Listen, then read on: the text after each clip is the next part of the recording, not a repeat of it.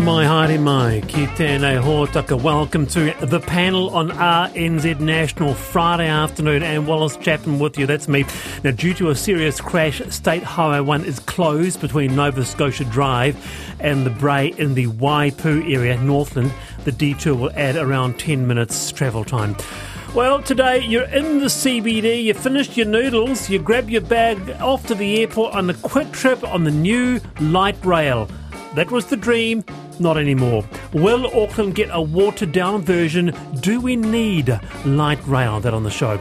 Also today, research from 45 countries suggests that there is a clear protective link between paid parental leave and maternal mental health after a woman gives birth, and that partners taking leave have a positive effect on the mental health of mums. That's on the show today. And household items that you just don't use anymore an actual alarm clock, a landline in the hallway, two suggested. And on the program today, on the back of Cindy Mitchener's I've Been Thinking on Fireworks, we will do this topic once and once only. But fireworks season is looming like a big cloud on the horizon to come very soon. Is it harmless fun in a nanny state world, or is it terror in the community? A snap panel poll today. Should we ban private fireworks for good? Yes or no?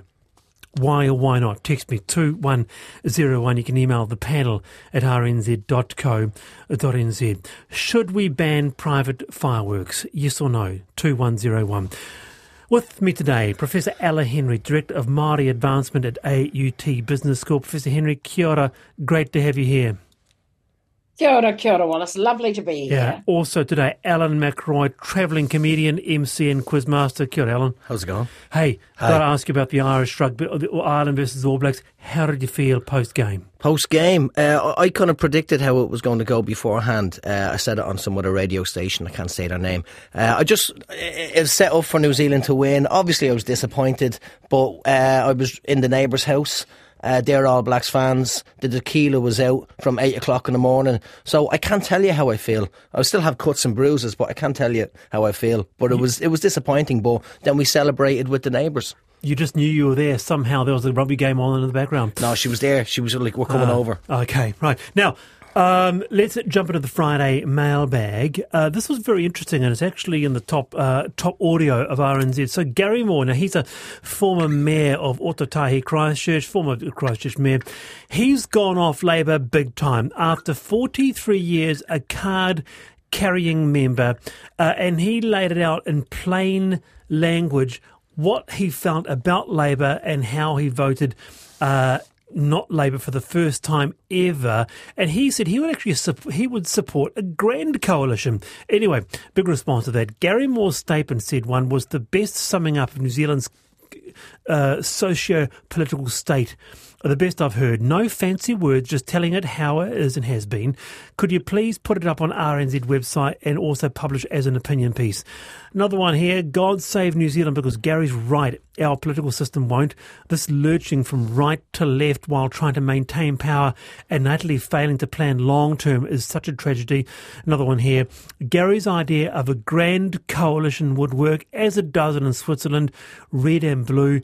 Mix it up to purple people, the Purple People's Party. I'd vote for that. I don't know. I want your thoughts on this, Ella. You, you, you're a follower of politics. How did you feel in general, in summing up, about the election? Do you feel Gary's disenfranchisement? Do you, in fact, feel that a grand coalition of Labour and National might offer something that we haven't yet had? Well, political commentators have been saying for many years now there's been a crisis of the left, uh, particularly in Europe and and um, you know most Western democracies, as we've seen a rise in fundamental right wing thinking, uh, sometimes reflected in some quite extreme right wing views. So I, I think that that's part of you know what's happening with our left wing in New Zealand is part of a, a bigger a bigger picture. But the reality is, I was very involved uh, in the 90s in politics when we had an alliance party Party, and oh. I was a member oh. of Mana Motuhake, and we ran alongside Greens and New Labour, and you know, so so I, I am a big fan of collaborative politics. Whether or not we could have a grand alliance between Labour and National, that's probably possible because actually they've been in on accord on a number of issues in the last few years. Sometimes I don't think it's so much a jump from the left to the right as a wiggle in the middle. Interesting you bring up because that, that hasn't sort of been said so much. People perhaps don't, or maybe uh, young people don't remember that co- that coalition that we had, which was Alliance. Yeah, and it was powerful in that it yeah. represented very strong green, environmental, youth, Maori issues in a block, and I think that has real potential to bring together different views. Yeah. Now, by the way, the response is actually, well, not say actually, because it's thinking perhaps not so much because it's coming up to uh, a long weekend, but a big response to our Snap panel poll, just one here.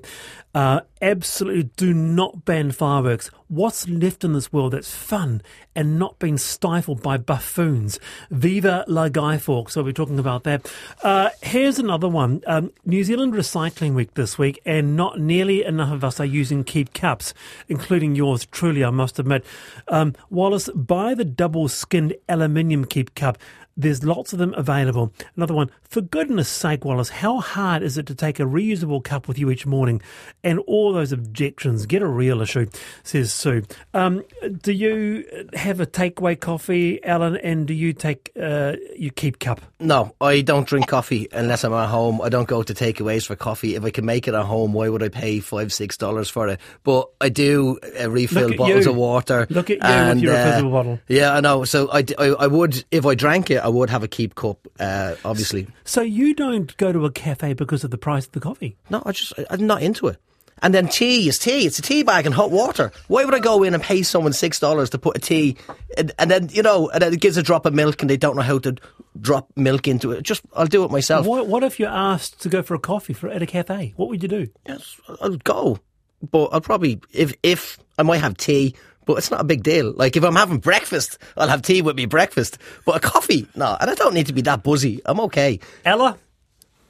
I've got keep cups in my car, in my office, at home, in my bedroom, in the living room, two in the kitchen. Um, you know, I'm a bit of a keep keep cup coffee fanatic, I'm afraid. All right, yeah, very good. Okay, so uh, New Zealand Recycling Week this week, and uh, Ella Henry is doing the good thing there. Keep cups galore. Um, Alan, that's a no.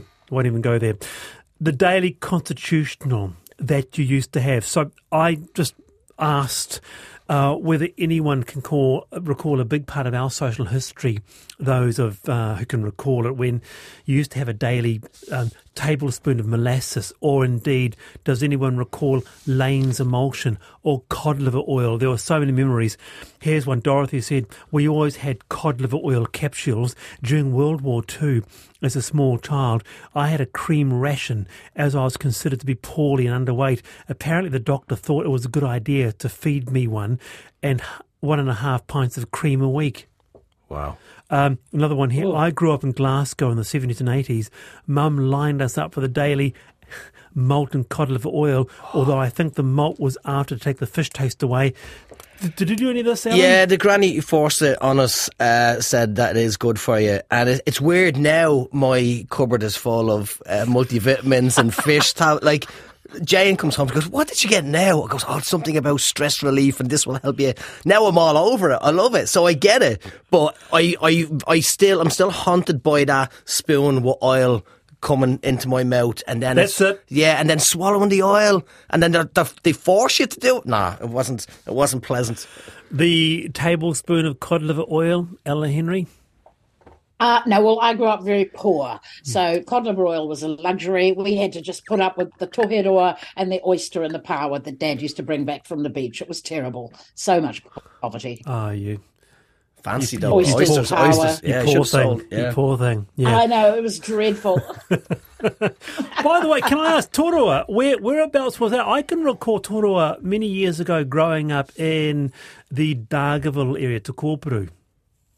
Yeah, well, I, I grew up in Ahipara, which is Oh, the very yeah, bottom right. of the 90 Yeah. mile beach. So every day we would have to go down the beach with our little squiggly feet and play in the sand so that we could feel the tongues. And then mum and Oh, dad would pull them out and drag them home. And I just remember them being this bigger than my head, although I was only Yeah. five at the time. But, you know, um, they were long ago times. Yes, indeed. Yep. Uh, very good. Uh, right, time for I've been thinking. Ella, why don't you start? What's your IBT for us today?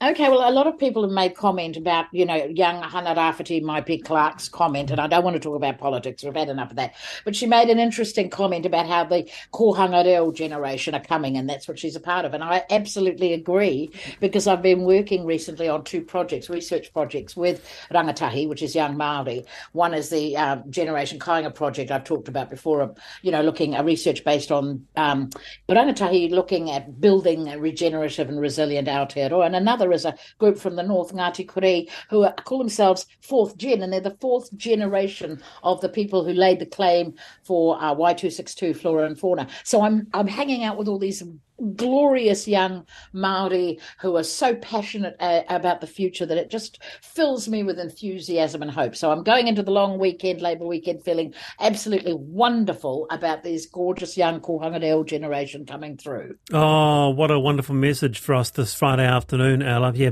the coming of the, of the new Kohanga generation, uh, Ella Henry, uh, there. Now, uh, Alan McElroy, I've been thinking. I've been thinking. I already kind of mentioned about the health kick with uh, with the, the vitamins and stuff, but uh, I've been hosting a lot of events recently and awards, and I realised I still can't fit into the suit that I had pre COVID. And then talking to my, my, my lady, I was like, we.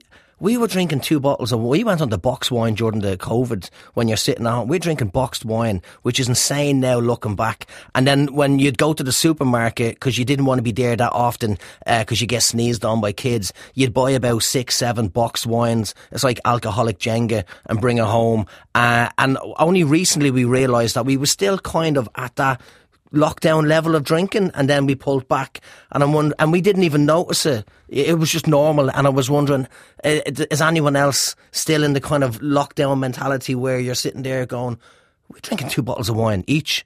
A night, That's- uh, that's it- incredible. It was mad. I remember pre-COVID, a friend of mine, uh, her friend, uh, I remember her telling me that her friend drank two bottles of wine a night, and I said that's insane. And then only recently we realised, oh, that's what we were doing, and then we had to cut back completely because was how, what, what are you? Can I ask you an honest question? What are Yeah. you drinking now? Is it a Uh, bottle, a half a bottle of wine a night? I'm, ba- I'm back on the wine this week because I'm knackered. Uh, but it was uh, I, I just cut, I just stopped stopped. I don't really drink beer. I'd have a whiskey with a, with an ice cube, but then uh, but yeah, not not certainly not two bottles. Probably a, a half a bottle. Yeah, it's a nice level. Well, it's a cut down, isn't it? Because It's a massive cut down, yeah. I, I, I could imagine you'd feel very, very tired. Wine after two ruined you the bottles of- next day. Yes. Yeah, yeah. And I remember going to a restaurant after lockdown and ordering wine, and he poured in a shot of wine and walked away. I was like, "Where? Up to the rim, up to the top of the glass." You I know, suppose Alan Mini could relate to that, huh? That sort of, I, I guess, that sort of s- piled on stress. Why not relax with the wine? All of a sudden, it becomes a bit more, huh? Well, I, I remember one commentator saying that, uh, speaking about young people, that we are raising a future generation of people who've actually been educated at home by alcoholics. Um, because I think just about all of us, Alan, had a few wines during Yeah. lockdown. Very good, Ella Henry and Alan McElroy. Uh, no, do not ban fireworks. Protect your animals. What about the leaf blowers? What about the loud parties that we all have to tolerate? 2101. Should we ban fireworks? Text me